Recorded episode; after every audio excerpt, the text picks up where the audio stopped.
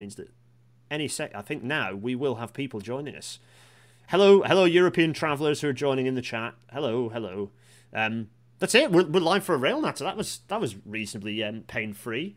Hello, everyone. Hello, uh, listeners and, and viewers of the show. I'm very, very. In fact, I'm delighted. I'm not just pleased. I'm delighted to say that uh, John Worth uh, is joining us. Hello, John. Good evening. Good evening. It's working. In the the, the sound is working. The um, audio levels. Uh, any anyone in the chat, if the levels are not quite right, give me a shout, and then I can I can fix it. But it should all be working fine. Oh my goodness. Um, we are in for a treat this evening, everyone. Um, it's episode one hundred forty-seven: European Railways and the Implementation Gap. Um, this this title came pretty much directly from a blog that John wrote um uh, before Christmas, I think it was, or or certainly kind of fairly towards the end of last year. Which was a really nice hook that made me think. Oh, it was in December actually. It was it was it was in December at some point, I think. And it was a really nice hook into covering a lot of what you've been up to over the last year. But we we shall cover that in some detail momentarily. First, as has become a weird transition, uh, uh, a, a weird tradition to transition us from uh, the fact that the U K government no longer publishes a a. Uh, weekly update on ridership statistics. I'm now putting up pictures of trains related to the episode titles. So, uh, rather appropriately, on a number of levels, as we mentioned, as we were talking about earlier, John, um, episode one hundred forty-seven means that it, we're back. There is no B R class one forty-seven, but there is a D B class one forty-seven, which is this slightly strange-looking machine. Um, I believe photographed not far from you in the outskirts of Berlin. Um, yeah, so here it is. This shed-looking thing. Uh, it's very red. It's hauling some regional double-decker coaches. It looks very nice. So there we are. Nice shout-out to the D B uh, Class one forty-seven. Lovely. Um, no Wikipedia page. So if there are any rail nerds out there, there's an English Wikipedia page waiting for you to write, um, unless it's already been absorbed into the tracks Wikipedia page. Anyway, that's a nerd out. It is a tracks. Yeah, thanks, John. John in Real John and John in the chat. This is meta and confusing for me. Right, so this episode, we are going to be talking about Europe. Um, not... And, and, and the definition of Europe we're going to be using is we're going to be talking about the E U, because uh, there's got to be a limitation on scope. And John, for your cross-border rail project, you, which we will talk about um, during the episode, you you focused on on, on the E U, uh, didn't you? Um, so not any Eurostar. So the Eurostar crossing, for example, isn't included in that because there's lots to fix on that. But um, that isn't in scope, is it? That's not in scope. It indeed. So we will, without further ado. Because we need to introduce John properly. We need to talk about the cross-border rail project. We need to talk about um, what on earth the E U actually is. All of these things and more um, in tonight's Rail Natter. Everyone, welcome to tonight's show.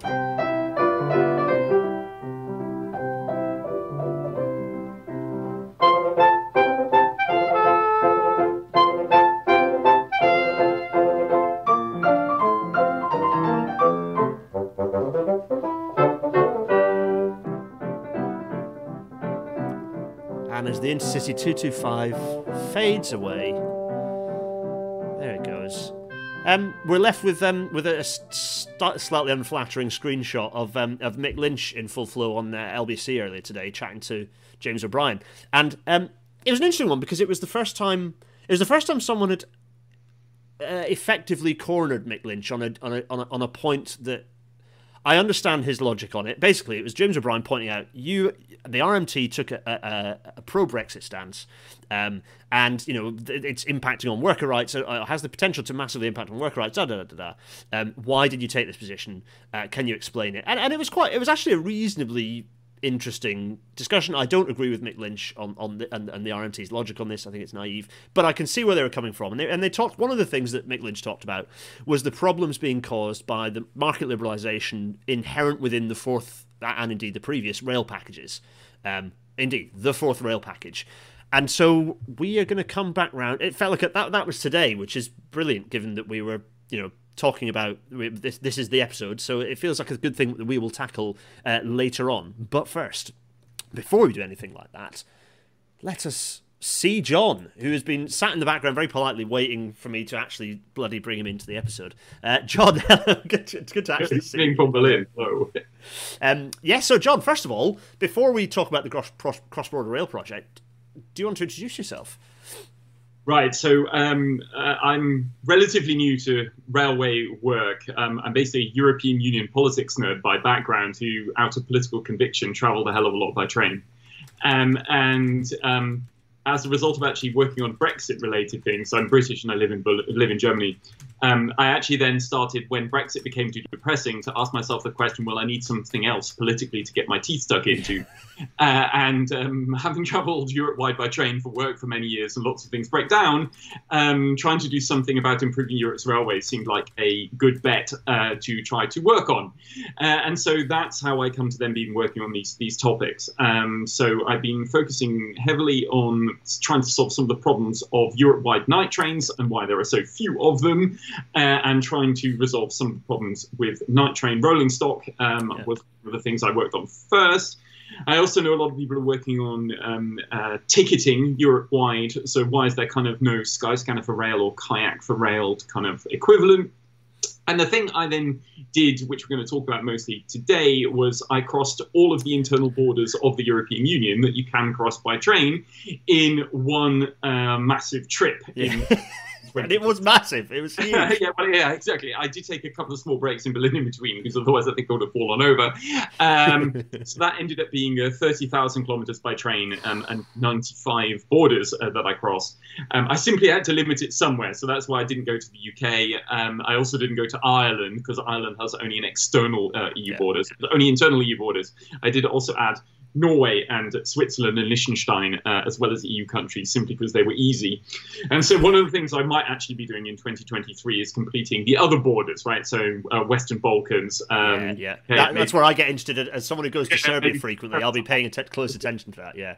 Moldova, Ukraine, and so on. I simply had to limit it to somewhere. But basically, as I'm an E U politics nerd and this problem needs to be solved by the European Union, it made sense to look at internal E U borders. Um, and that's how the choice was then essentially made. Um, and it all comes back to an old report which was written by a former member of the European Parliament called Michel Carma in twenty fifteen, and he published a paper which was called Missing Links. It said here are fifteen places where basically there used to be railway lines crossing borders within the E U, and they've all fallen into disrepair. So here are some places where the European Union ought to basically put that right. And in, during some COVID lockdown, I was bored. I was like, oh, what happened to those fifteen uh, things that you put in the report? And, and ultimately, only one, um, at the border of um, Bavaria to, to Czech Republic, um, Mark Dravitz to Ash in Czechia, uh, had anything been done? And so I started asking myself the question, well, hang on a minute, well, what could be done, and indeed, yep.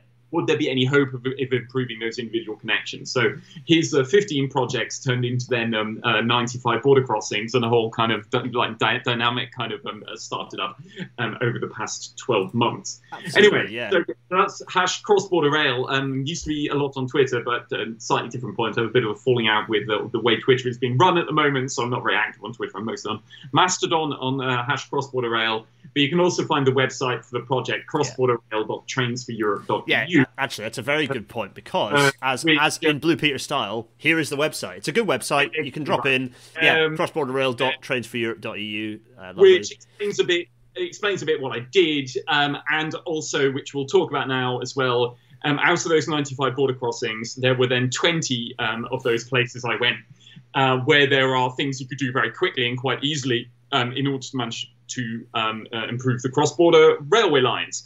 Um, so that's a quick kind yeah, of... So actually, I'm going to do... So there are two maps. In fact, there are three maps that we've, we're going to have up tonight. Um, the first is, I believe, your journey, which is this, yeah, exactly. this map here, which well, is gives an epic idea of what was yeah. happening. It's yeah. spectacular. Um, basically, the, the, the, the days alternate. There's like yellow-orange days, and the following day is like blue-purple days, and every individual train has a slightly different colour. Um, so that's what uh, that map shows. And if it's green dotted lines, that's something else, like, like a ferry or a bus yeah, or something. Yeah. You can see quite a lot of unpleasant rail replacement bus services up in the Nordic countries going on there. Yes, oh golly. yeah. My goodness, um, and then that so so that's a map that's that's that's brilliant fun. If you if anyone out there wants to repeat this process, good golly, uh, yeah. as ever, by the way, in the chat, do at me in if you've got a question, because John and I can pick those up uh, uh, appropriate gaps. But the other map you've done, which is brilliant, and you said before the uh, in the when we were prepping this, you, you said this is this is a work in progress. So you're continuing to refine and improve uh, well, this map and, and add bits to it. So the research is pretty much done here. So I've, I'm up to so this second map. It maps every cross-border railway line there is or has ever been in Europe, right? Now, the icons determine what is there. Is it a route that's fallen into disrepair? Is it a route where there is still a track, but there are no passenger trains running? Or are there actually passenger trains running as well? And pink is all of the places I went this year. Orange is all the other places I've been. And grey are all of the ones that I'm missing. You can see yeah, okay, yeah. I've been to something like one hundred thirty, one hundred forty borders, but I've got a hell of a lot more to yeah, do. Borders of Czech Republic yeah, yeah. and Germany there, right? Um, now, that's been...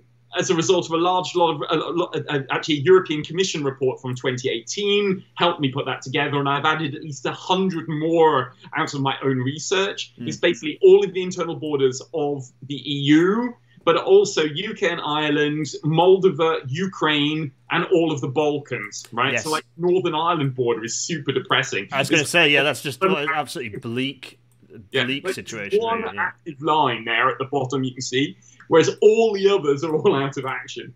Um, yeah. Anyway, my goodness. so that so if you have a look at that map and help happily put it in the chat there, um, that there may be some borders missing. If you also see around Belgium as well, Belgium had a whole bunch of cross-border tramways, for example, uh, nice. narrow-gauge tramways in the interwar period. All of those have been kind of dismantled altogether.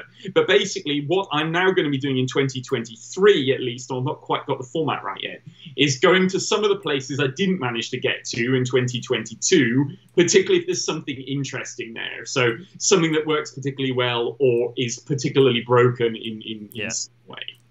Yeah, there's this. So yeah, the bits that the, the ones that I'm always deeply frustrated by because they slow the, the ability for Dean and I to get across Europe are, are the connect. And the most recent one was we had to get the bus from Belgrade to to uh, Zagreb because yeah. the railway, the the Balkans, uh, or, or the Serbian authorities and the Croatian authorities just decided, ah, we don't need a railway. We don't need to run that railway. Yeah. And honestly, um, in in the twenty.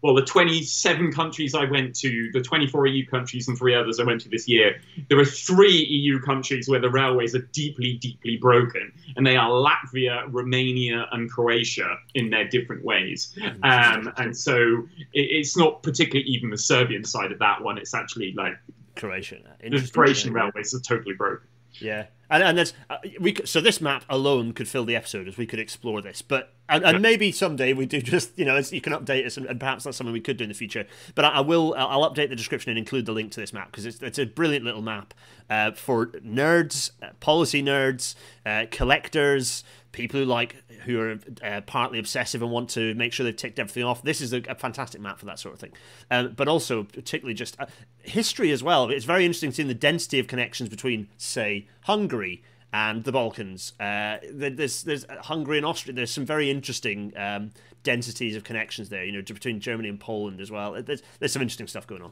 Um, so let us press on. Um, so from the cross-border rail project, which we've we've got the link there for, the, the on your on your blog and kind of off the back of the cross-border rail project, you you wrote a piece about this implementation gap, which we've titled wow. the episode based on.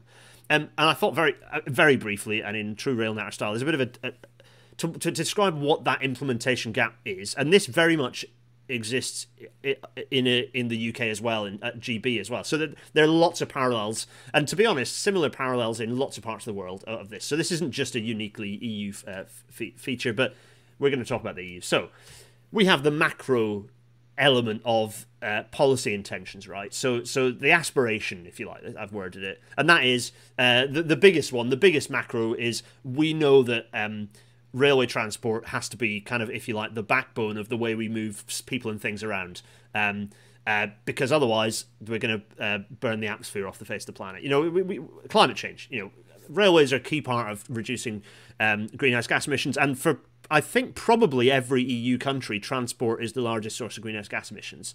Um, that's certainly the case for the Western European countries. I, I, I'm not one hundred percent that it is for all of them, but it probably is because for most developed countries that's the case. You've then got the problems, which are the implementation of, of that in, in, is the micro. So things like ticketing, online sales, timetabling, these fiddly, crunchy things that allow you to enable the macro. So actually getting to the aspiration, the micro is what enables it. So you've got this kind of path from micro to macro, from, from implementation to aspiration. But the challenge is that, as you pointed out, There is a disconnect. There is a disconnect between the between the, the aspiration and the implementation, between the micro and the macro. And that gap there um, is the gap that um, it is what you call the implementation gap, the gap in implementation. And so this is what you've explored. You've explored this through looking at the borders, where you've got reasonably tangible things like they don't run any trains, or there is a train at three times a week, or, or, or whatever it happens to be, or you you cannot buy tickets for this train from either of the national providers on either side of the border type situation. You know, some of these weird things. Some of them are more fundamental than that, as, and, and I, I think we'll explore some of those um, later on. But but this, hopefully, I don't know, John, does that reasonably well summarise uh, that, that the implementation yeah. gap?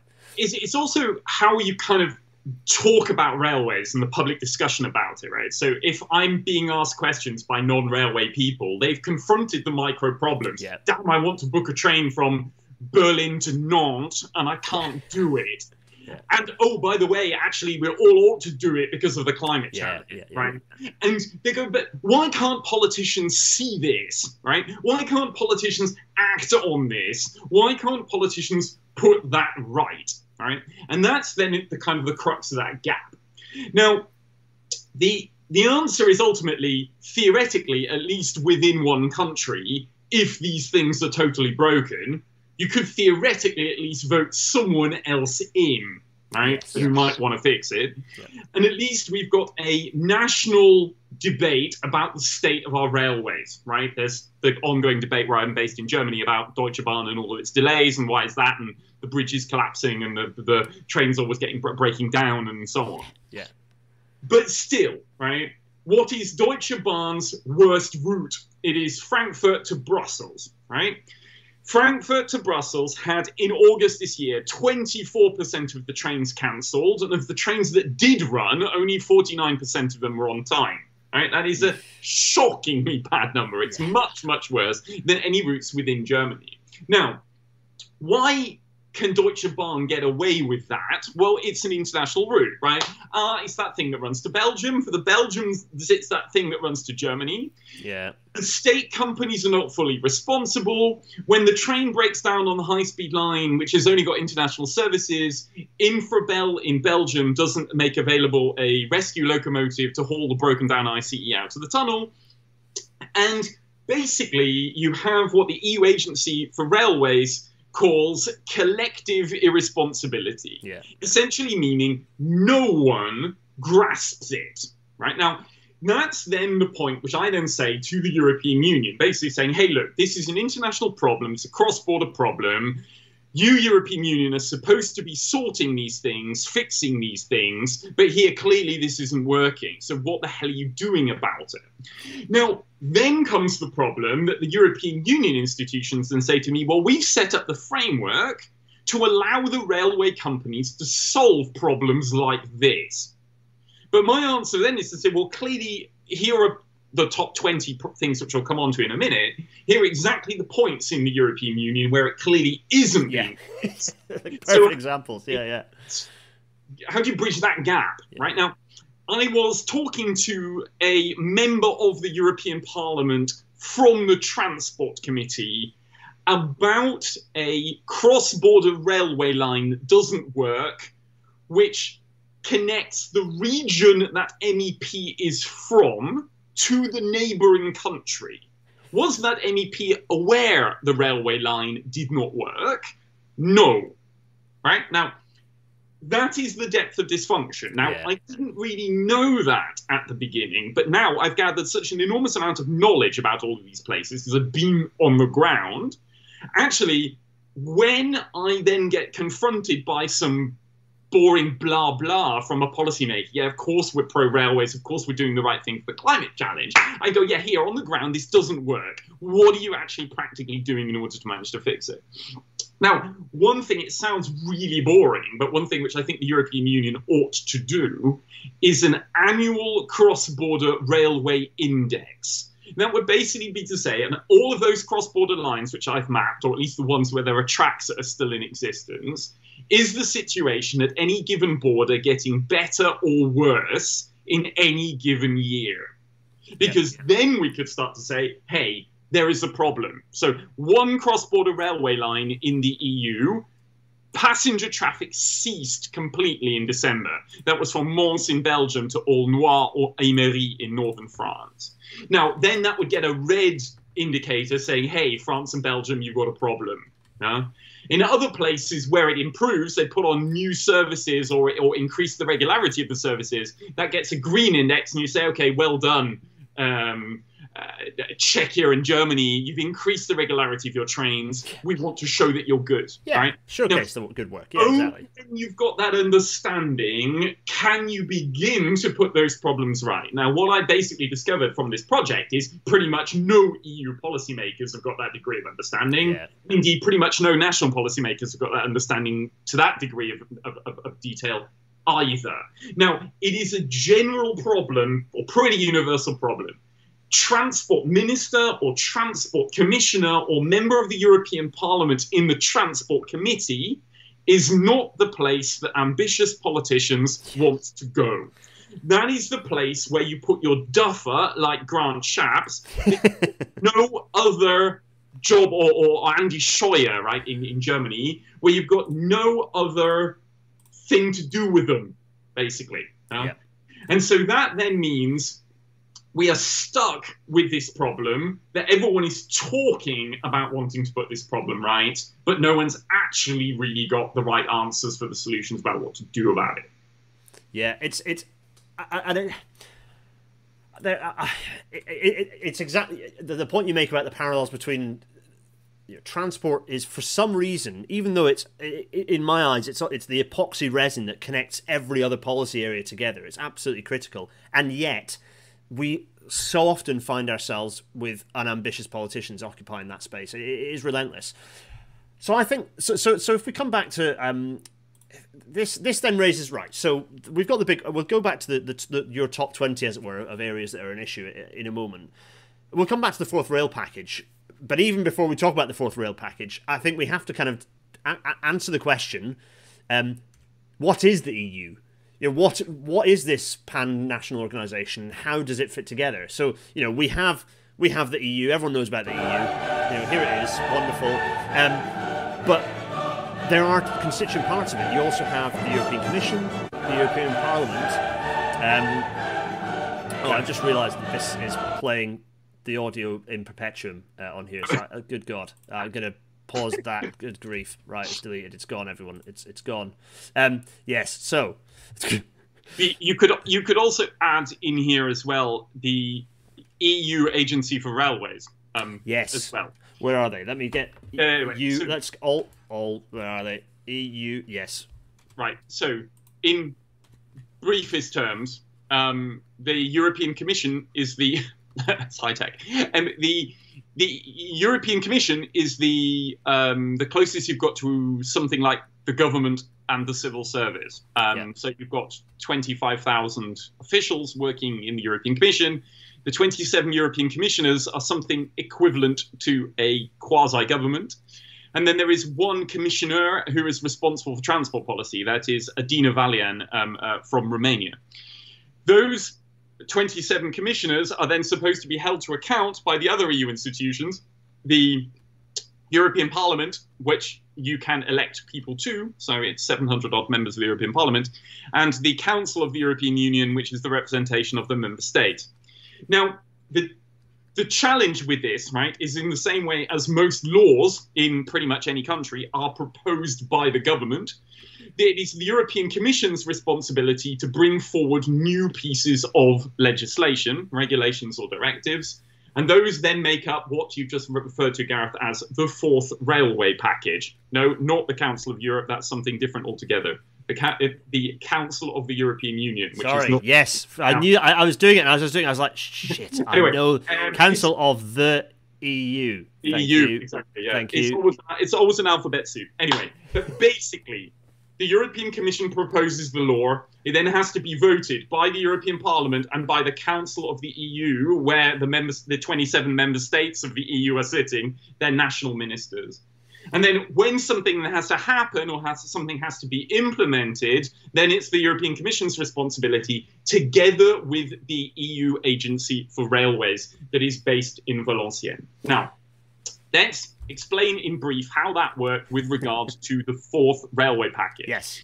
So these railway packages, which started in the uh, early nineteen nineties, were trying to put right a dysfunction in international rail, which still exists. Now, let's not kid ourselves that there was some kind of halcyon days of international rail in the E U.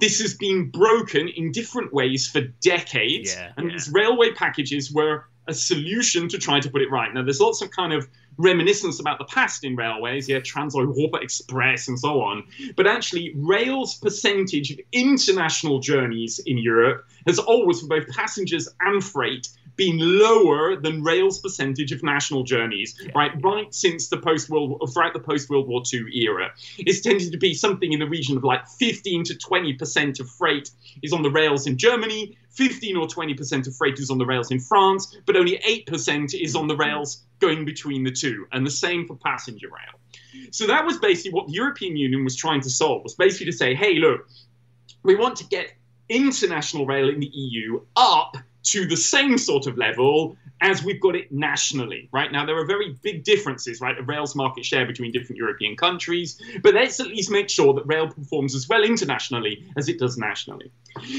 And those are what those, those railway packages have sought to do in their different ways. Now, that has basically been, and it's very much a kind of a nineteen nineties uh, economically liberal way of looking at it. Yeah. Let's separate out the running of the infrastructure from the operations. Now, so theoretically meaning that a German company has the opportunity to run a train into France, or a Spanish one can run a train into France, or I don't know, a Swedish one can run a, run a train into Denmark. Now, uh, and then the so-called technical pillar of the fourth railway package, which is actually something there is a bit of a, that there's been a lot of work that's been done to give the responsibility to the E U agency for railways in Valenciennes for rolling stock type approvals. Yes. Basically meaning then that if you want to, uh, um, you've designed a new train and you want to approve it in order for it to be able to run in more than one country, Those, that type of approval can now be done by the E U agency for railways in Valenciennes, rather than going to each of the national um, um, um, uh, agencies or, or, yeah, or legislative yeah. authorities in order to do that.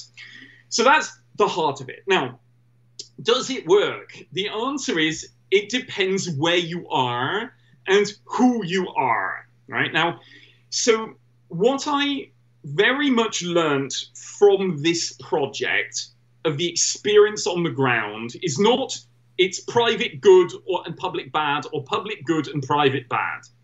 There are good private railways in Europe and there are bad ones. There are good state-owned companies and there are bad ones. And there are better or less good ways, if you want to, of liberalising your railways. So, for example, I had an absolute nightmare in Sweden trying to plan my trip due to an absence of information in the case of there were engineering works, meaning you needed a rail replacement bus. It just didn't work. Yep. Czech Republic, for example, by contrast, has much better information provision and that problem is solved. If you look at a route like uh, Turin, Milan, Bologna, Florence, Rome, Naples, their E U railway liberalisation seems to have worked. You have two high-speed yeah. uh, operators. They've driven down the costs. You've got good quality infrastructure, which is owned by the state.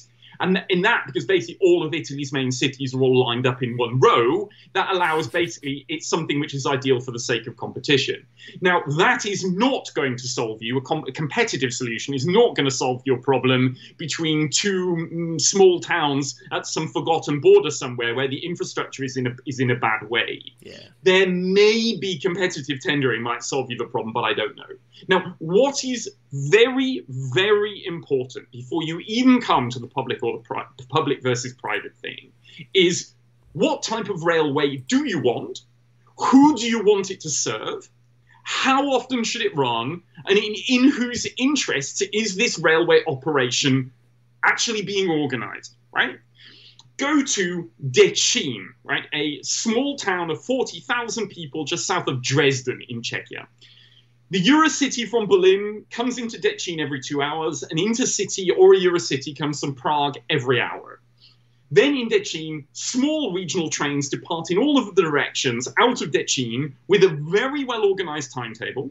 Some of them are run by the, the, the, the Czech state operator České dráhy. Some are run by private operators and are done on, a, on competitive tendering. Now, it is basically structured to say, these are the types of people and these are the people that we want our railways to serve. And from that, we're going to work out how to organise it. Now, yeah. if that were not Děčín and that were Villach in Austria instead, those trains would all go off in all of the different directions and will all be run by Austrian railways at the moment, because there's not been competitive tendering of regional rail in Austria yet. But basically, both of those models work. What doesn't work, yeah, is when you've got the worst of both of the systems. Now, the worst of both of the systems is Thalys, the high-speed operator between Paris, Brussels, and Amsterdam, which is uh, now, due to the merger with Eurostar, it's now only eighty percent public owned, publicly owned, right? But it's it's fifty-five percent S N C F, twenty percent S N C B from Belgium, and a little bit is still the, the from N S in, in yeah, the Netherlands. Yeah, yeah. It's basically still a state operator. And what it does is it makes it pretty much impossible for any other operator, be it private or another state operator, to get a path into, into Paris Nord station. So there's not competition like there is in Italy, but it's not doing anything which is socially orientated in terms of the pricing of that yeah, train, yeah. right? So if you take a T G V to Lille by comparison, which is only twenty minutes less ride than going to Brussels, you still can get some cheap tickets on it. On Thalys, forget it, right? Like, I paid one hundred forty euros booking a month ahead for a single ticket from Amsterdam to Paris, right? Now, so that is the worst of both worlds. Yeah. It is a publicly owned company behaving like a private monopolist. Yeah, it's doing an impersonation of franchises as they used to exist in the U K. It's doing the worst thing, the worst it's possible not, thing. It's, it's, it's grim, right? Now, so I don't care, personally, which way you go. You can go the Italian way with competition, and it seems to work if, there, if the population is dense enough and your infrastructure yeah. is good enough. Or, if you want to have a publicly owned railway, you can do that too. And if you look at the way public, public railways work, like Austrian railways, right, under the fourth railway package, which works with a much more socially orientated way of running the railway than the U K's railways run, yeah. you can do that too. The only thing you can't now stop with under the fourth railway package is basically allowing other people to try to apply for a path on your network Network if they want it. Right now, in Austria, there is another operator, Westbahn, that runs predominantly from Vienna to Salzburg. And then when it comes to cross-border railways, there were two places I went where there are cross-border trains not running cross-border at the moment, but they didn't make my top twenty because change is afoot. It's northern Sweden to northern Finland, oh, okay. um, Tornio to Haparanda. There's basically four and a half kilometers across the bridge at the border where there are only freight trains at the moment and no passenger trains.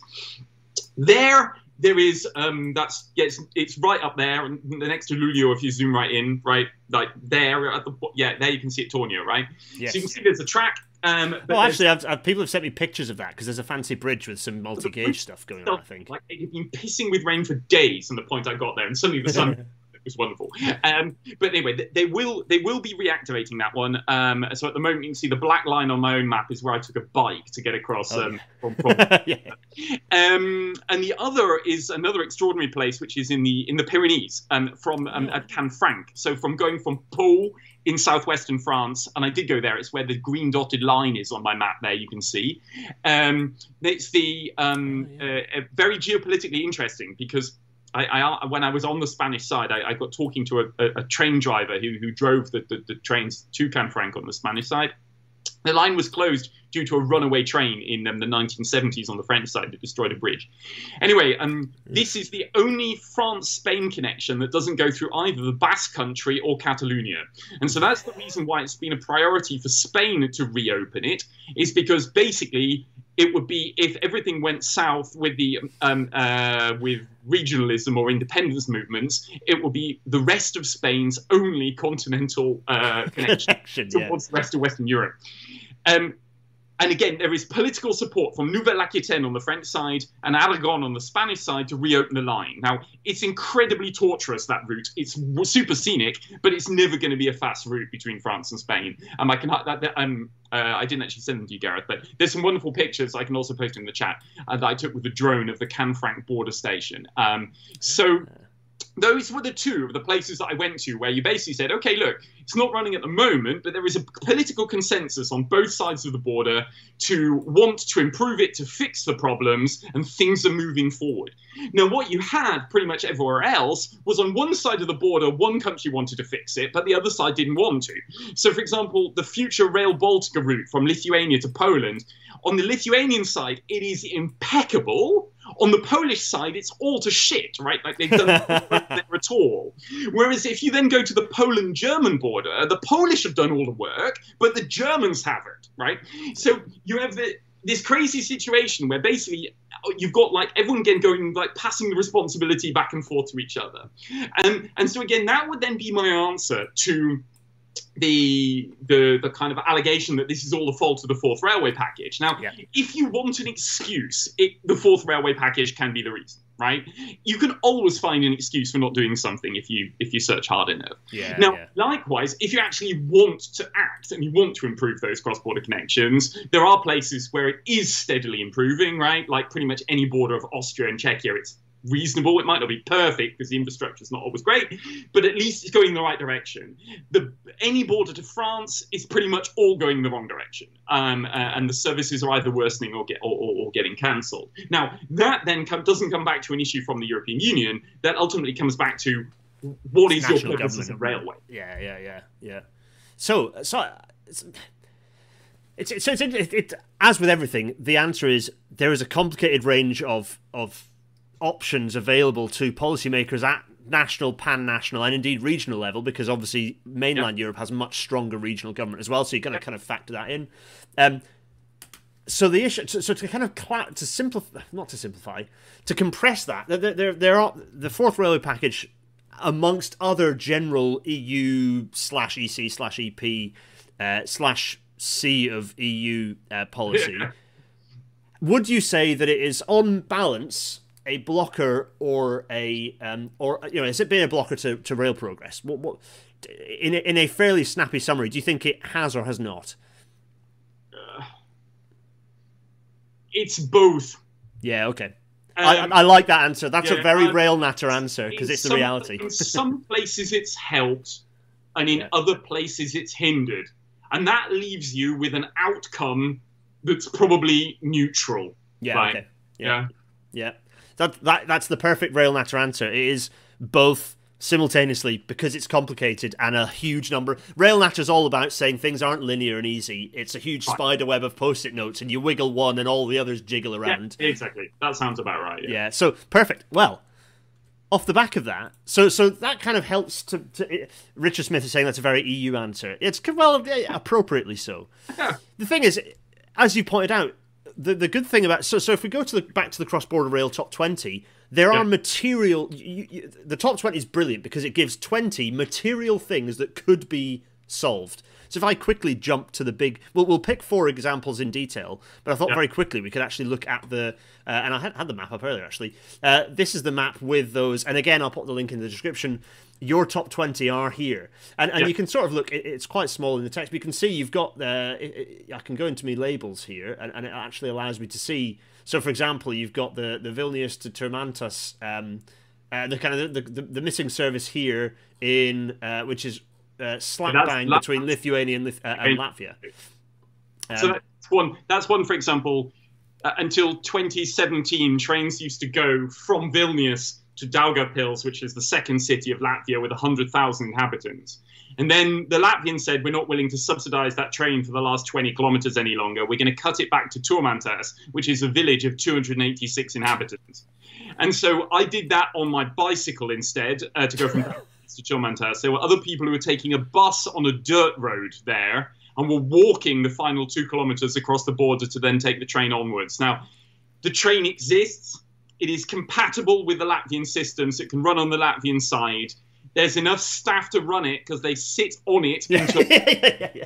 Yeah, um, all you're talking about is a few litres of diesel. It's not an electrified line to extend that train as far as Daugavpils Hills and run it back. You've got plenty of time. Everything is in place, right? We're talking about, I don't know how many litres of diesel you'd need. You're talking like fifty euros a day or something, yeah, right? Yeah. You want to manage to make that work. Can they manage to make it work? No, because Latvia says, we're not subsidising Lithuanian train. The Lithuanians say, ah, oh, we're not going to run something that's not profitable on the Latvian side. If you're a Latvian voter, have you got a lever, right, to basically say, hey, Latvian politicians, fix this shit? No, because yeah. there are no. too few people living in that rural area. When I then took this one to the European Commission and said, hey, what are you doing to fix this problem between Daugavpils and Turmantas? They say, sorry, um, we've set the framework for this problem to be fixed. And which my answer is, well, it's not being fixed. Yeah. So what do you do about it? And they said, sorry, this is we, we can't fix this. Now, and so again, you get like the problem gets passed round and round in circles. Now, if every politician, right, plays a kind of we're just going to um, uh, shift the responsibility onto someone else, then you're never going to get that fixed. Now, part of the difficulty also in all of the Baltic states is the nightmare, which is Rail Baltica, so the standard gauge line, which is... yeah. Future from, episode on that coming, by the way, everyone. Yeah, from Warsaw, then to Kaunas, with a spur to Vilnius, on to Riga, and then to, um, um, and then to um, Estonia, to Tallinn. Doesn't actually go anywhere near Daugavpils, but anyway. Um, the, um, the problem is, is basically everyone's going... well, we don't really have to do anything about our international rail at the moment um, because Rail Baltica is going to fix the lot. But and so the, the project is, however, all geopolitically motivated, and yeah. they're basically this is they're building this line, but they haven't actually got a proper rolling stock procurement. And then Rail Baltica is going, oh yeah, the market will fix it. It's like, who the hell is going to take the risk on a railway line where no one knows how many people are going to be taking the trains? And you could really have a situation where actually the first bit of Rail Baltica to be completed, which will be Riga to Tallinn, will be like an island of standard gauge operation, which will have no trains running on it because no one's procured any. Um, oh, so I, it, it's a... It's a don't get me yes, started. yeah, yeah, yeah. So um, interesting... Uh, It's an interesting question, actually, should come through, through from Richard Smith, which will... And actually, again, from Ariane Burnt um, about...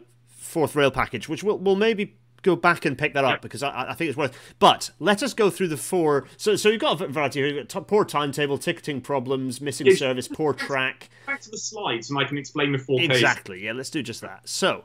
Uh, the top twenty, we're picking out four of the top twenty. Oh, by the way, this is different to when John Stone and I went through the missing high-speed rail links. That was us getting excitable about with crayons about potential benefits to an overall high-speed network. This is different. We're talking about cross-border links that, that kind of functionally exist now, uh, at least, or did recently and don't anymore, this sort of thing. So, of the four that we're going to pick out, here's the right. first. So...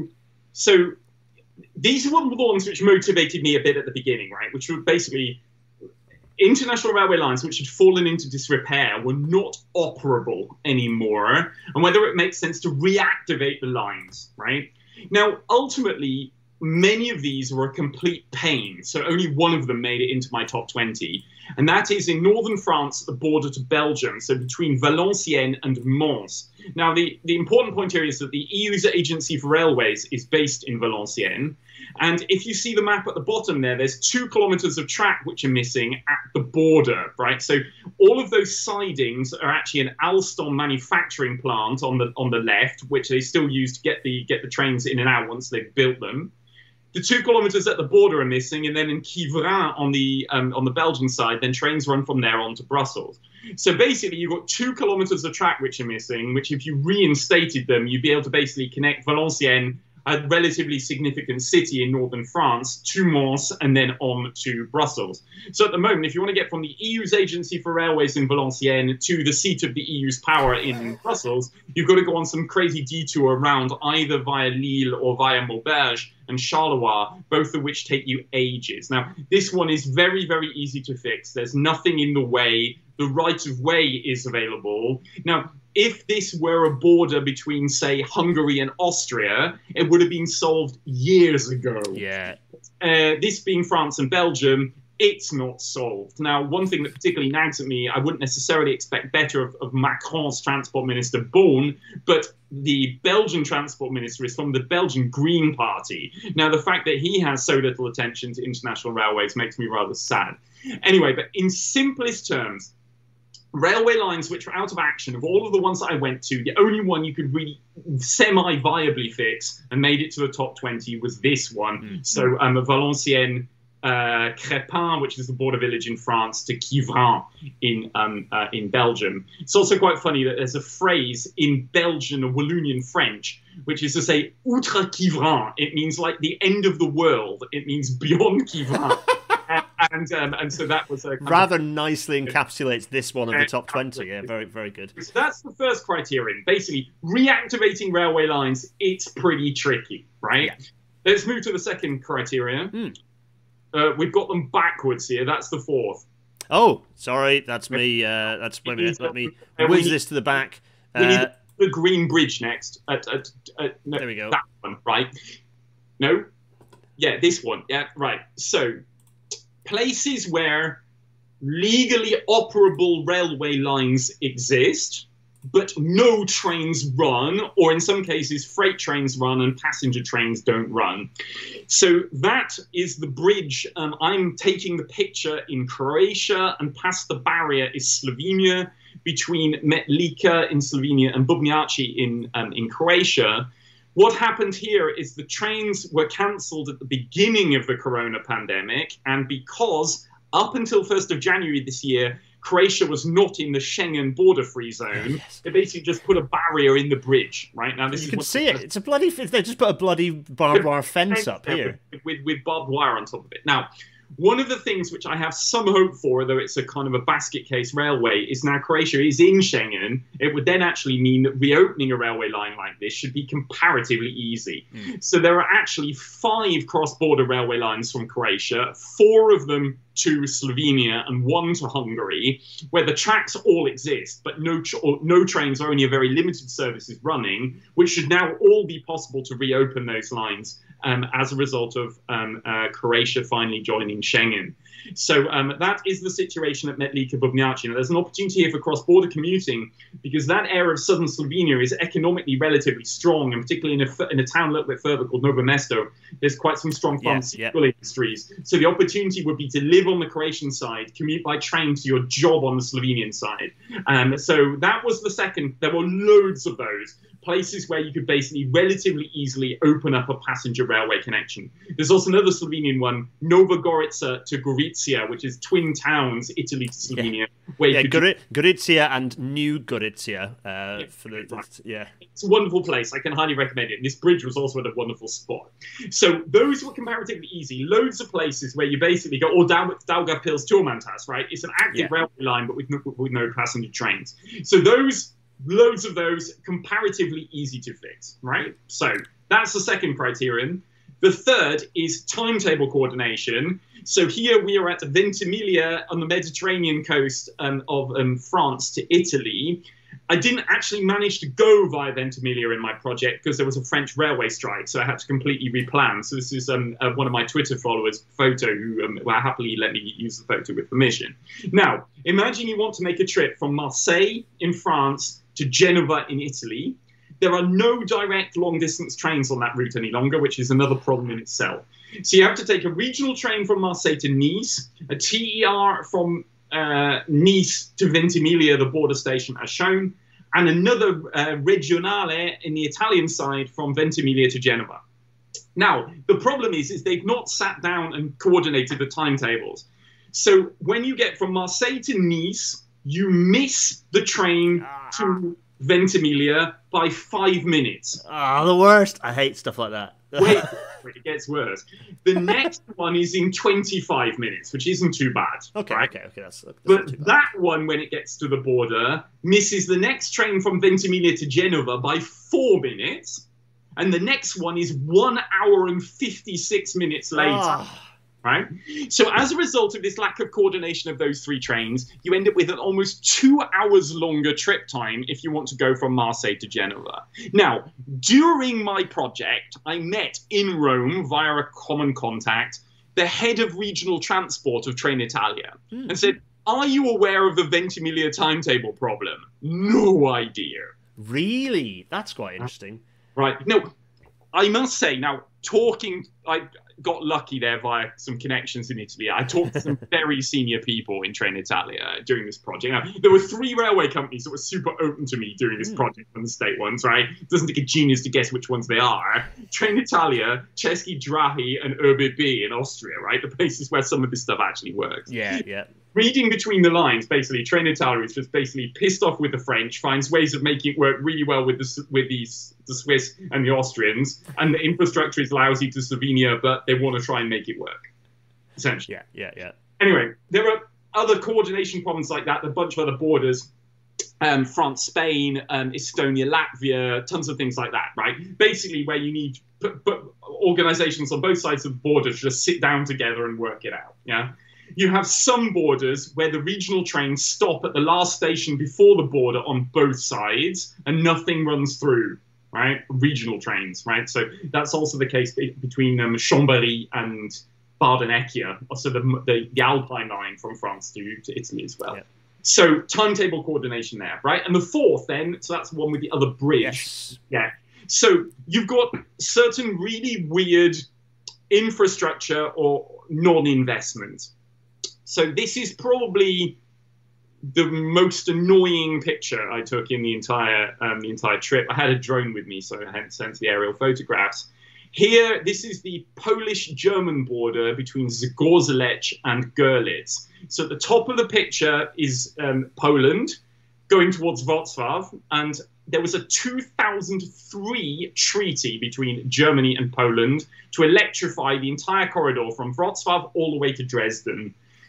Poland completed its side about four years ago now, five years ago, and as a provocation towards Germany, built the electrification masts to the middle of the bridge, which, uh. is, which is where the border is. On the left of the, or at the bottom of the picture, is the German side, and you can see although they've renovated the arches of the bridge, it's still only diesel. So you have this little kind of tiny D M U that just potters back and forth between Dresden and, and, and Zgorzelec because they've not got around to electrifying the line. Now, as a result of that, you could imagine, for example, if you were to run a train like Frankfurt am Main to Krakow, for example, you would run it through here. But as a result of the missing electrification on the German side, you don't want to arse around changing your locomotive from electric to diesel to electric oh, again. Running so, diesel the whole way. Yet you don't run any long-distance services through there, or no one has yet tried. Yeah, yeah, so yeah. You've got situations like that in a bunch of different places where you've got the, the cross-border bit is like beset by the problems of decrepit infrastructure. So something runs here, yeah, but it's not in any way... Well, sorry, the service is as good as you can expect, given how rubbish the infrastructure yes. is, but you need to fix the infrastructure. Now, I hear from railway lobbyists... all the time in Brussels, the E U needs to plough more money into the infrastructure, right, at cross-border connections. Now, my answer to that is yes, in some places, like here, right? Clearly, this needs to be improved. Yeah. But likewise, and that might have been one you, dis you discussed in the previous episode with John Stone, there is, for example, a cross-border high-speed line between France and Spain, between P P Perpignan yeah. and Figueras, which had, probably when you were talking to him, four trains a day each way, and at the moment has only two trains a day each way on the high-speed line. So it's completely the opposite. You've got really good infrastructure, but no trains are running there. Just right. Which is a, which is disastrous. It's just which an embarrassment to spend all that money, that impact, that environmental impact, the carbon emissions from building it, yeah. to then just leave it totally unutilized. Right. It's appalling. And so you've got you've got to basically answer which way round is it. Now, at a bunch of German borders, the infrastructure is knackered, but something is running, right? At a bunch of other borders in certain other places, the infrastructure is actually okay, but there's nothing running there. Uh? Now, and so that's then a bit what you have to then basically unpack. And then when railway lobbyists essentially say it's all about the quality of the infrastructure, well, I'm not so sure in all cases. It's um, I, you know what? When I first saw this picture, it's, it's funny that you say that this is an example of bad infrastructure. When I first saw this picture, I thought, "That's is that a render? The track looks fantastic in that one." Yeah, well, but then, of course, now it's so the track's lovely, but yeah, the, you can see the masts and you can see the, the final anchor span there. Oh dear. Yeah, and and and, and Görlitz, Görlitz is a bit like that, right? It's a, it's a wonderful city. It's really charming, but there's no life there. Um, really? Okay, yeah. They've renovated all of the, the physical environment, but it doesn't work. Um, yeah, yeah. Yeah. Anyway, there you go. That's so, so those are the four different groups, right? So basically, reopen tracks which have fallen into disrepair, pretty tricky. Run passenger trains on tracks that exist, but where there aren't passenger trains at the moment. Third is, where there are passenger trains, actually make sure that the timetables work. And then the fourth criteria are a bunch of like weird oddities where essentially you have things like this. Or, um, yeah, yeah, yeah. or there's a, there's two point seven... If you want to go from Liberec in Czechia to Zittau in Germany, the train runs two point seven kilometers through a tiny stretch of Poland. The tracks on German, the German bit are one hundred twenty kilometers per hour, on the Czech bit are one hundred twenty kilometers per hour, but the maximum speed on the Polish bit is forty kilometers per hour. Oh. Everything's knackered. Now, both the Czechs and the Germans have said to the Polish, hey, would we, we can give you some money to improve the track, and the Polish have declined, because they say, well, actually, there's a village along the route, but no station. So why should we actually have faster trains running past our villages, right? Now, like, th those types of things, when you see that, it makes you kind of mad. Yeah, it's... and, and it And it's not easy to just immediately wave a wand and solve those issues. The E U can only go so far to actually assert itself in those circumstances. But if it provided money at... You know, it, sorry, right. go on, John. Yeah, yeah. But, but, but you've got to want to do it, right? Yeah, yeah. You've got, you've got to basically, first of all, say, okay, look, we've got a problem. Right, we're going to sit the decision makers down on both sides of the border here at Zagorzelec and Görlitz, right? What's your problem here? Why has it not been done? Yeah, and is yeah. there anything we can do from the E U to help you fix it? Right? Now, the E U is not doing that. Yeah, that's the gap. That's that's the that's fundamental. The that feels like the fundamental thread that runs through. Yeah. Now, you might then come up against a barrier further down down the the, the kind of policy process that says, okay, we. There's something that doesn't work, right? I don't know, there's a problem with noise, there's a collapsing bridge, a tunnel that's too low to electrify, whatever it might be. But you haven't even got to the stage to work out what the block really is. Yeah? And then comes also the public component, which is who names and shames the politicians that balls this up? Yeah. Yeah? Like, who is really to blame for this circumstance? Right? Now, clearly, it's some politician on the German side, because they're also not respecting the treaty they signed with the Poles, right? But you have a kind of passing the responsibility around and not solving the problem, which I find quite frustrating. Yeah. And one of the things which I find, and that's why part, I was kind of motivated to do this in the first place, is, again, we have no proper E U discussion about railway policy. We have companies, right, the operators well represented in the debate towards policymakers. We have the people that build trains that are very well represented towards the European Union. But what have we got from the side of people who actually use trains, right, particularly passengers? Now, there is the European Passengers Federation that's supposed to be a lobby association that's supposed to be working on these topics, but they're very small and very weak and can't really kind of put passengers' point of view towards the European Union institutions. Now, basically, those who lobby hardest win out. And basically, if you're a railway company, you don't really want to solve this one, you know, right? You're not going to make much money out of Zagorzelec-Görlitz. Yeah? Um, and so that's what I'm then trying to do in as far as I can as kind of an individual campaigner. One of the things I'm wondering about is, could I even build a kind of passenger rights association that would work better? Yeah, yeah. To then basically put these points of view, this point of view to political decisions. And this comes, and this neatly comes to the kind of this, this last point. And, and we will come back to the questions, by the way, folks, but there are a couple that we'll pull up in a minute. This comes back to exactly as, as kind of rounding this off, which is how we close the implementation gap. Well, there are a plethora of ways, but I like what you've talked about in creating a bit of a, you know, a dashboard or a almost a name and shame approach to these cross-border connections. Well, and the E U does tons of naming and shaming and all kinds of different things, right? During the Eurozone crisis, hey, the budget deficit in this yes. country is high. You need to reform your social systems here or your taxation systems there, right? Apply that to rail and to transport, right? Then you might start to get somewhere, yeah? Um, uh, now, and then uh, there are some other political ones, right? The uh, the future European Commissioner for Transport can't be worse than Adina Valean, right? It'd be pretty hard to be worse. Um, it's not that she is anti-rail, right? Like, she just is not effective, right? Yeah. She was Romania's second choice to be commissioner and didn't really... It's not like she's working in someone else's interest. She's just not seizing political opportunities. Yeah. Yeah? Um, so there, there might be a bit of an opportunity that from twenty twenty-four, someone after Valean might be a little bit of an improvement. We can at least hope. That sounds that sounds a little bit like there's there's so a weak minister or a weak uh, kind of uh, elected representative can be bolstered by having a strong civil service around them. So is that because the office of the commissioner is quite a weak? Would that help? Would a strengthening or bolstering help. of that, that office help. help? It would help, but again, it, it's. The the Directorate General, which is like your kind of ministry basically in the European Commission, is, I would say, it's not a particularly motivated or a motivating place to work, right? Mm. It doesn't have the best reputation within the Commission as the place where if you're a, an ambitious official, you'd really want to go. The a person that's worth keeping an eye out for from there is the Director for Land Transport, a Danish chap called Christian Schmidt. Um, Probably for those who don't like the Fourth Railway Package, very economically neoliberal, but at least a sharp mind. Yeah. Um, so if there's anyone who's really trying to make some of this stuff work, and also he is reading between the lines, at least annoyed by the reticence of the railway companies to act.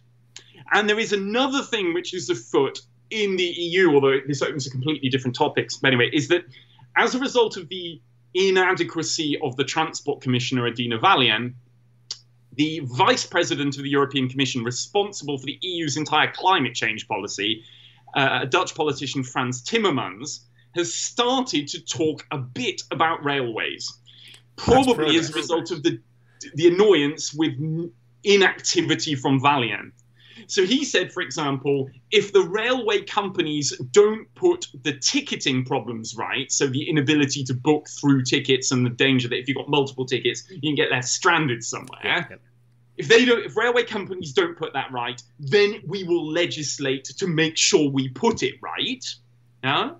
Um, the fact that he was willing to say that, for example, says to me that there is a tension within the European Commission between the climate change people and they want better from the transport people. Yeah, that's interesting because what when that happened in the U K, the organisation that preceded the um, the the Department for you know D E C, the Environment, uh, Energy, Climate Change, uh, the the the Royal Commission on Environmental Pollution, um, the they just got disbanded. Ah. Just, yeah, so. Oh no, that's that, that's not going to happen here. No, and, and and you could argue that the the the, the climate change, the D G climate change, the element of the of, of the European Union's government organisation that manages climate change is only becoming more powerful, yeah, um, which no. is a good thing. That's a right, good thing. Exactly. So now, what's what's probably going to happen is they're going to come forward with a um, the forgive me because I can't remember what the acronym stands for, but the so-called M D M S regulation.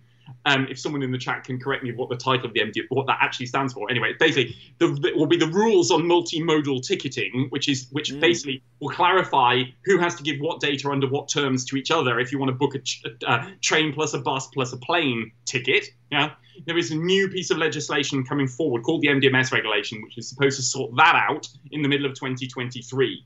Now, what will happen probably is the Commission will come forward with a decent draft. The European Parliament will go, this is fine, we can live with this. And then member states of the European Union, heavily lobbied by their state monopolist railway companies like P K P in Poland, will basically fill it the whole thing and nothing good will come of it. Because um, that's what happened on railway passenger rights a couple of years ago. Yeah, the Commission yeah. draft was okay, the European Parliament was solid, and the member states said, well, international railway stuff is not our prime concern. Actually, we don't want the trade unions on our backs from the state-run railways, and they don't sell many international tickets anyway, so sod that. Now, that's a bit the difficulty which may well happen with the, with these ticketing points as well. It's not through lack of ambition from the climate change people around Timmermans and the Commission. Mm. I see. Okay, so, so I think that kind of neatly... I think I think we've done a reasonable job there of kind of picking out some of the challenges, but also some of the opportunities. I, I think it's a nice one that we've ended there on the fact that there is a there is a strength of um, of political will from the climate change side, if not from the transport side. You know, one of my complaints about the E U as as a as a whole has always been that it's it spends a lot of capital, both both money and energy, you know, political energy, on building big roads everywhere. Um, you know, whenever you take a train, often you will see an enormous road being carved along while you're riding on haggard old infrastructure, uh, which is deeply, deeply frustrating. Um, but there's also a point that the member states of the European Union can get money from the E U to finance railway projects if they want to, yeah. right? But it comes from the member states up to the E U to a large extent, right? Now, the E U is not as good at going to those member states saying, hey, you're building too many roads, yeah? Yeah. Um, and so it's got to go, now again, that's the nature of the beast of the European Union, right? People uh, would get very unhappy if the European Union suddenly had the power to stop people building roads. That would make member states very unhappy. Exactly, exactly. Yeah. Um, as we've as we've seen, uh, living here as I do in a former member state. Um, yeah. So, what we're going to do very briefly, I'm going to go to our two large faces um, and answer a couple of questions, if I if I may. Yes. Um, uh, and indeed. Uh, so we'll answer a couple now and then send more questions and we'll answer them at the very end. Yep. So um, the, the question I want to answer is, and it's, it's a bit of a, a technical, oh, crikey, it's, it's miles up here. It was from, where was it? It was a very good question, but I've lost it because we've had a few good questions. Basically, it was on the fourth rail package. What materially is the fourth rail package from a legislative perspective? You know, is it is it a, a series of laws? Yeah. Is it uh, is it a series of principles with laws behind them? What what is materially so, the fourth rail package? So it, it, it is a series of laws, but those laws then oblige member states to change their behaviour in certain ways, right? So, for example, on approval of new rolling stock, it is obliged those member states to say, actually, above your national authority to approve the rolling stock, there is now another authority that can essentially impose new rolling stock on you, right? Now, that actually came to a head because the Danes just buggered that up uh, when they wanted to try to run a new night train from Stockholm to, to Hamburg. The Danes actually not so-called implemented the fourth railway package correctly in their national legislation, right? So basically, you had a situation where you had, I won't go into all the technical details of it, but essentially, the Swedes said, it's fine if Valenciennes does it. The Germans said, it's fine if Valenciennes does it. And the Danes didn't have a mechanism to say, either it's okay that Valenciennes oh, no. can do it, and they hadn't got their own mechanism to approve it. Anyway, so now what then happens, right? Now, again, we're back to the implementation gap. Theoretically, the European Commission can invest a, investigate a country that's not implemented it correctly, and then bring that country to the European Court of Justice and fine them for non-implementation. Now, there's a big hoo-ha about this in the, in the political debate, because I, I, um, I see some people have been posting about it in the chat. Mm-hmm. There is the Private Railway Companies Lobby Association, All Rail, which has basically been complaining like hell all the time when some countries have been carrying on giving one kind of central concession. So the Dutch have just given a concession to N S to keep on running the central national Uh, Dutch railway network, right? Now, I don't want to get into that argument about whether N S should get a direct award or not for the national operations. That's not my business of how, and indeed, probably it shouldn't be the E U's business necessarily, right? Yeah. But the difficulty comes, on, and this is where the rub comes in the fourth railway package, which is still not really fully answered, right? Is imagine you're then a non-Dutch provider and you want a path, right? Now, there is a process to allocate you the path. How much is going to cost you? How much is going to cost you to access the station that you yeah. need on your path? But maybe the Dutch have instituted a path allocation process which is only one year long. But somewhere else you want to run the train, they'll allocate you a path for three years. So then you don't actually know for the subsequent years, is it, you're going to get that path on the other side of the, of, of the, of the, uh, the border. You've then got, within the rules, you've got like the French, for example, which you could do what you could call a reverse Ryanair, right? So they basically price their emptiest stations the most expensive. And yes. they price their full stations the cheapest. As for the full stations, yeah, sorry, it's full. You can't run any trains here, rival, Flixtrain. Yeah. Oh, and by the way, Paris-Hors de Litz, where nothing runs, there's plenty of capacity. Oh, yeah, nine hundred twenty euros per train. Yeah, it costs you ten euros to run a train into Vienna Hauptbahnhof. Now, it's the opposite way around it should be. Right, but now, so you have the situation, right? The E U basically says, so in each railway package, you basically, the first one says, right, by law, you need to separate infrastructure from uh, from operations.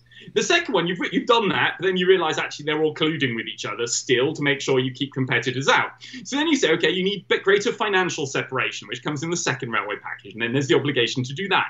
And the third one says, okay, well then you need transparency of your um, uh, of your allocation of your P A Ts on your network, because actually we, the European Commission, have heard that the, that the rival from across the border can't get a P A T. Okay, you've got the transparency of the P A T. Then you've got the situation, it's like, hang on a minute, everyone's allocating P A Ts according to different rules, so as to mean that actually you get three years allocation of P A T on one side of the border and one year allocation on the other side. Or it doesn't work between the allocation of the P A Ts or the allocation of the staff, the station charges. So in the fifth railway package, we'll try and put that one right. Now, yeah, yeah. And so, so you're, what you've basically got is a kind of a cycle, right? So you try and work out what is or is not working. Have you put the problem right? Until then you say, hang on a minute, we haven't put that problem right. And then comes around the next piece of legislation to try to put the, the next problem right. Now, and the difficulty then comes is our public understanding of how that works is really, really poor. So I keep on hearing all the time, ah, yeah, but the fourth railway package has made type approvals for, for, for rolling stock Europe-wide just too damned hard. It's too, too hard to do. The Hungarians have managed, right? So M A V has its so-called Intercity Plus program, two hundred kilometers an hour Eurocity carriages, built in their own workshops as a kind of like in Szolnok, as a kind of job creation scheme in, in a poor city in, in, in Hungary. And they've got the carriages approved for seven different countries under the rules of the fourth railway package, mm. right? Now, if the Hungarian state railways' own manufacturing workshops in Szolnok can, can sort it out that the carriages can manage to be approved, right? And you're then telling me that Alstom can't yeah. actually yeah, yeah, yeah. approved to run to the first station across the border. Like, someone's not telling the whole truth here. But the problem is, is as an outsider to this process, trying to work out what the whole truth even is, is very, very difficult. Because again, the railway press will just basically regurgitate to a large extent what the railway industry tells them, right? Absolutely, yeah, yeah. And someone in my shoes as a campaigner, I can learn as much about the technical details as I possibly can, right? But I've never personally done a rolling stock approval. Now, so out of that, right, there are people who can solve these problems, yeah? Um, but my ultimate conclusion is you, you need the political will to want to solve them first, before yeah, yeah. you come to an operator, right? And that then is, but so I've gone a bit off the topic of exactly what the fourth round. No, no, but that, I think that neatly lays it out. Yeah, of European Union law, which regulates some powers the European Union got directly and places some legal obligations on the member states of the European Union to themselves change their behaviour. Yeah, and I think I think that neatly kind of uh, goes into Richard Smith's question off the back of that, which is, does E U law? Do the, the, the various rail packages prevent the subsidy of cross-border services and only allow regional services for domestic trade, uh, regional subsidy for domestic trains? Sort of, right? Now, okay. so the there is no such thing as an E U-wide public service obligation. Right. So you can say, basically, this is the service we want. Actually, this is the difference between how much it would cost and what we get from the ticket price. We will award a subsidy for the operation of that train, right? Which is how regional services work in most European European countries. There is no such thing as a cross-border one, right? Now, what you can do if you've got good politics on both sides of the border is you you do a like Berlin, Brandenburg to Poland, for example. There are loads of regional trains which are subsidised this way. Berlin, Brandenburg subsidises them on the German bit, and the Polish region subsidises them on the Polish bit, because the two regions sat down together and worked out how to do it. Yeah. Right? Now, there is this misnomer in European rail, which comes from the, the, the Swedes, the Danes, and the Belgians, which say the whole reason why night trains from Scandinavia to Central Europe don't work is because the Germans don't give public service obligation contracts for long-distance trains. Right? It's literally not possible in German law. Now, ultimately, that's that's true, but the argument is bullshit. The yeah. night trains couldn't be run from Sweden to Germany was no one had any night trains, right? There yeah. are companies which are open open access operators that succeeded in running night trains at the relatively low level there is if you run at two hundred kilometers an hour lower on the German network, right? Now, that is a problem potentially in Germany. Maybe there might be some corners of the country that you might be able to cover with a long-distance service if you subsidised it, right? But among the very long list of problems and dysfunctions with railways in Germany, that you can't do P S O co- contracts for German long-distance trains, in my view, ranks comparatively low. And you can definitely do regional train, right, public yeah, service yeah. obligation contracts. So, like, you can fix that if you've got the right political will. Now, maybe you should medium-term be able to allocate a P S O contract Europe-wide and do some kind of Europe-wide tendering, maybe. But the problem is not insurmountable if your politicians want to surmount it. Yeah. And I think this this comes to this comes to a bit of a core thing that I think I've talked about a lot in, ter- in terms of G B and, and U K uh, transport policy problems, which is that that one of the core problems is the lack of core aspiration of the what's the question? What is the actual question? Or, or rather, take a corridor you have. What is the modal share that it is na- that is, there is now currently between air, road, rail? What is the aspirational split yeah. of, ro- ra- of of rail, of road, of air? How do you get between them? Yeah. That feels like an E U level question. So forget yeah. where the borders sit. You get you get a corridor. You go right Paris to Berlin. That's a yeah. corridor. These are the modal shares. We want the, the you know the climate change element again, as we say, says they want this modal share. That then allows you to determine what the required policy objectives are to, to provide that. And that right. doesn't happen. That doesn't exist. And it feels like the E U could play a bigger role in that broad, and it, broad and brush stuff. It would have, it would importantly, it has the legal framework and the powers in the treaties to do that.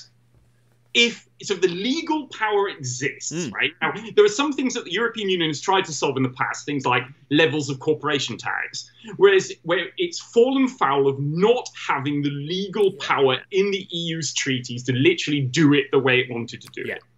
In all of railway policy, that is not the problem. There is the formal legal power for the European Union to do that sort of thing. This is not legal as a problem. This is political as a yeah. problem. Yeah. Right? You have to convince those countries and their national railway operators to want to be able to act. Um, uh, so it's, it's very, very important. You can you can solve the legal problem if you yeah, want. That, that, that's a key, and in a way, that's a really key one for us. Everyone, hello, everyone in the chat. By the way, I'm loving how many people from pan-European train Twitter are here. Hello, um, uh, hello, all of you. Um, yeah, that feels like a core thing: is that the E U has the power to talk about mode share on corridors, and that that yeah. would then set that would essentially set the shape. There is a point in the chat which is correct. So there is a modal share regulation for the corridors for freight under ten T, right? So okay, Trans-European yeah, yeah. Network's transport corridors, the, which is correct, right? But the problem is is not the modal share on ten T networks, is the slow implementation. So yeah. the European Commission is really, really sluggish and making sure that when there are gaps in ten T, right? Germany's been saying it's going to four-track Mannheim to Basel for God knows how many years and still hasn't, yeah. right? So the problem is, is that there is no legal consequence for not doing the changes necessary under ten T, right? So that's why you then can't actually... So Richard Smith's point is, ten T actually meaningful? The answer is yes, it is meaningful, right? At least because if your line is ten T, the E U has more financial means at its disposal yeah, okay. to be able to improve the infrastructure. But again, only if the country in whose territory the line is really wants to do it. Now, at the border, right, I went to one, it's a really complicated project. Germany, the line Freiburg, Breisach, Volgesheim, Colmar, so Alsace to uh, Baden-Württemberg, right? It Germany wants that as a ten T comprehensive network line. Now, the, bo- the bridge across the Rhine was bombed in World War Two. In the fifties, the railway bridge was replaced by a road bridge on the old foundations of the railway bridge. And today, you'd either have to build a new road bridge and replace the, put the railway back, or build a new railway. And there's a hydroelectric power station there, no, and it's a no. total mess. Anyway, but Germany wants this in ten T, and France doesn't.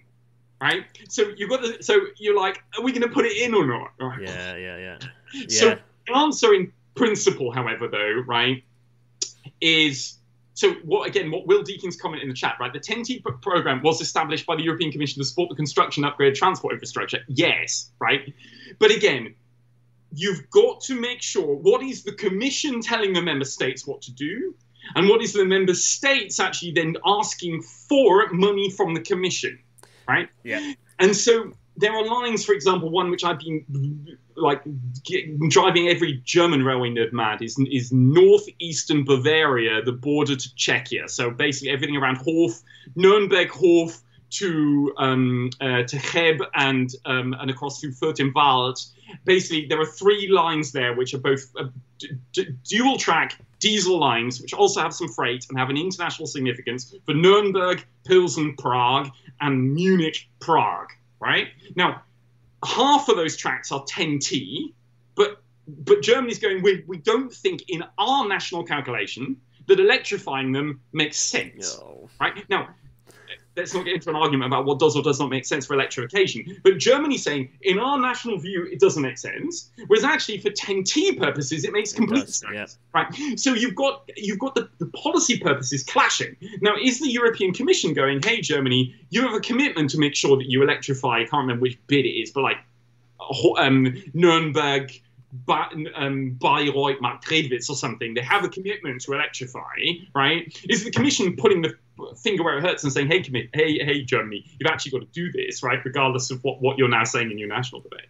But the challenge is that they don't, without that broad modal shift by a certain date uh, target, there's nothing really to hold anyone accountable for when the ten T upgrade, it's exactly as you just said, without that target of, we need to drive the modal shift so that we bring the G H Gs down, without saying this has to happen by twenty forty or by this date, there's none of that pressure to right, and, and so Keith, so it feels like there is a, a, a bit of a single, a, a bit of a single thing to push the E U and its various elements. There is, we need to see explicit targets for modal shift away from polluting modes. Um, so there's definitely, yeah, definitely some. If it, usefully, some positive, some sort of potential positive messages. Anyone, all of those listening from the uh, the D G, from the E U, from the from All Rail, from the European Commission and the European Parliament and the Council of the, the European Union. Uh, there you go. You have a, a thing to do. Right. We're going to pretend to pick up some more questions in a minute, but I shall push us through the outro. Um, as ever, this uh, has been a, has been a, a podcast that I think will work quite nicely in audio uh, format, unlike many of the others. Um, available on all good podcasting platforms. Hello to those listening in audio-only form. Um, as ever, the the, the, the plugs. Um, PayPal.me slash Gareth Dennis for loose change and abuse. The YouTube chat, which has been extensive. Hello, everyone who's new in the YouTube chat. Um, the Discord uh, server is where this continues, and it can, uh, and this sort of subject is will it bounces around in perpetuum because it's very interesting stuff. GarethDennis.co.uk slash Discord. And if you want to support this happening and get the occasional goodie um, and, and allow me to just do RailNatter, particularly this coming year when it's the year of the baby, um, patreon.com slash Gareth Dennis to support me on Patreon. Thanks, everyone who does that. Um, John's blog. John, your blog is, is full of all sorts of interesting stuff. Uh, lots of transport stuff coming up in there, but also lots of, from people who remember from many years ago, you did a lot of very interesting policy stuff related to Brexit and related to the functioning of the E U and its elements. Um, but the most recent one you did, is, which, is, which was uh, good enough that, ironically, I was DMing you on Twitter about this and then only realised when I jumped onto Mastodon to find you that the, the reason you weren't picking up my D Ms is because of this blog in two ways. I was saying, I can't access your other blog, it's not loading. It's because so many people went in to read this blog, it crashed your blog, so, so, which is fine. It's good. It was about which this this one is about Twitter. Um, I might not agree that people should leave Twitter, but I agree with a lot of what you're saying about it. I suppose my view is that Mastodon is also not necessarily owned perfectly either, and whatever. But it's a good blog. Go read it. It's it's certainly food for thought on the mess that is uh, Twitter. The the good thing, of course, about Twitter being owned by Musk uh, is that Musk is posting like he's never posted before, and everyone is realizing he's a nitwit, which is that for me feels like a, a positive reason for the website to burn. But also, it can't completely die because if it does, um, uh, Elon Musk will be walking backwards outside out of a Saudi embassy at some point before the end of the year. So um, there are it'll it'll endure. Uh, he will not. Anyway, uh, so, so there you go. So the, uh, John's blog is johnworth dot E U. A very nice blog uh, address. I'm jealous of that one actually. That's very nice indeed. Uh, lovely. johnworth dot E U. Uh, go to John's blog. Anything else you want to plug actually, John? While I while I have you here. Don't think so. I think that's all. Perfect. Go to the blog. Follow John on Mastodon. Um, don't follow John on Twitter for now because he's not doing anything on there. But there's, he might come back. And, of course, next week's episode of Rail Natter is um, well, uh, I suppose potentially a continuation, but actually it's every uh, asterisk way that the Railways Act nineteen ninety-three resulted in today's mess.